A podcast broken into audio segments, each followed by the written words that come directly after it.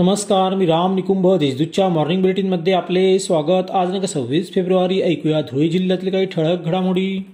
धुळे शहरानजीक असलेल्या नकाने तलावात जवानांनी चित्तथराक प्रात्यक्षिके केली. जिल्हा आपत्ती व्यवस्थापन प्राधिकरण राष्ट्रीय आपत्ती प्रतिसाद दल आणि राज्य आपत्ती प्रतिसाद दल यांच्या संयुक्त विद्यमाने पूर परिस्थितीत करावयाचे शोध आणि बचाव कार्य याबाबत रंगीत तालीम घेण्यात आली. त्यात विविध विभाग सहभागी झाले होते.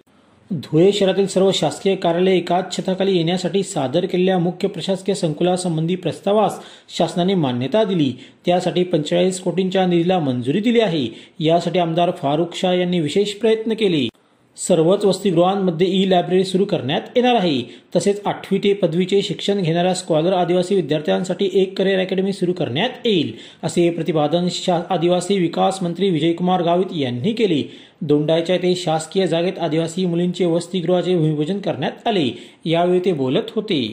वराह शेतात घुसून गव्हाचे नुकसान करीत आहेत त्यांचा बंदोबस्त करावा असे सांगितल्याच्या रागातून बळसाने तालुका साक्री येथे दहा जणांनी शेतकऱ्यावर जीवघेण हल्ला केला. त्यात शेतकरी गंभीर जखमी झाला आहे. या प्रकरणी निजामपूर पोलिसात दहा जणांवर गुन्हा दाखल झाला आहे.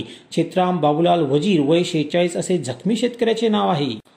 तरडी तालुका शिरपूर शिवरात शुक्रवारी दोन्ही हात मागे बांधलेले आणि उन्नीच्या साह्याने गळफास दिलेल्या अवस्थेत मृतदेह आढळून आला. त्यामुळे गावात एकच खळबळ उडाली आहे. अज्ञात आरोपीने खून करून मृतदेह टाकून पुरावा नष्ट केला. या प्रकरणी थाळनेर पोलिसात गुन्हा दाखल झाला आहे. दोंडाच्या येथील एकशे बत्तीस केवी सबस्टेशन जवळ वाळूने भरलेल्या भरधाव ट्रकचे टायर अचानक फुटले. त्यामुळे चालकाचे नियंत्रण सुटून ट्रक दोंडाच्याकडे येणाऱ्या पिकअप वाहनावर धडकून भीषण अपघात झाला. त्यात पिकअपवरील चालक गंभीर जखमी झाला. शनिवारी सायंकाळी पाच वाजेच्या सुमारास हा अपघात झाला.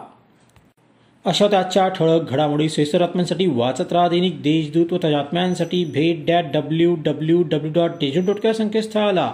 धन्यवाद.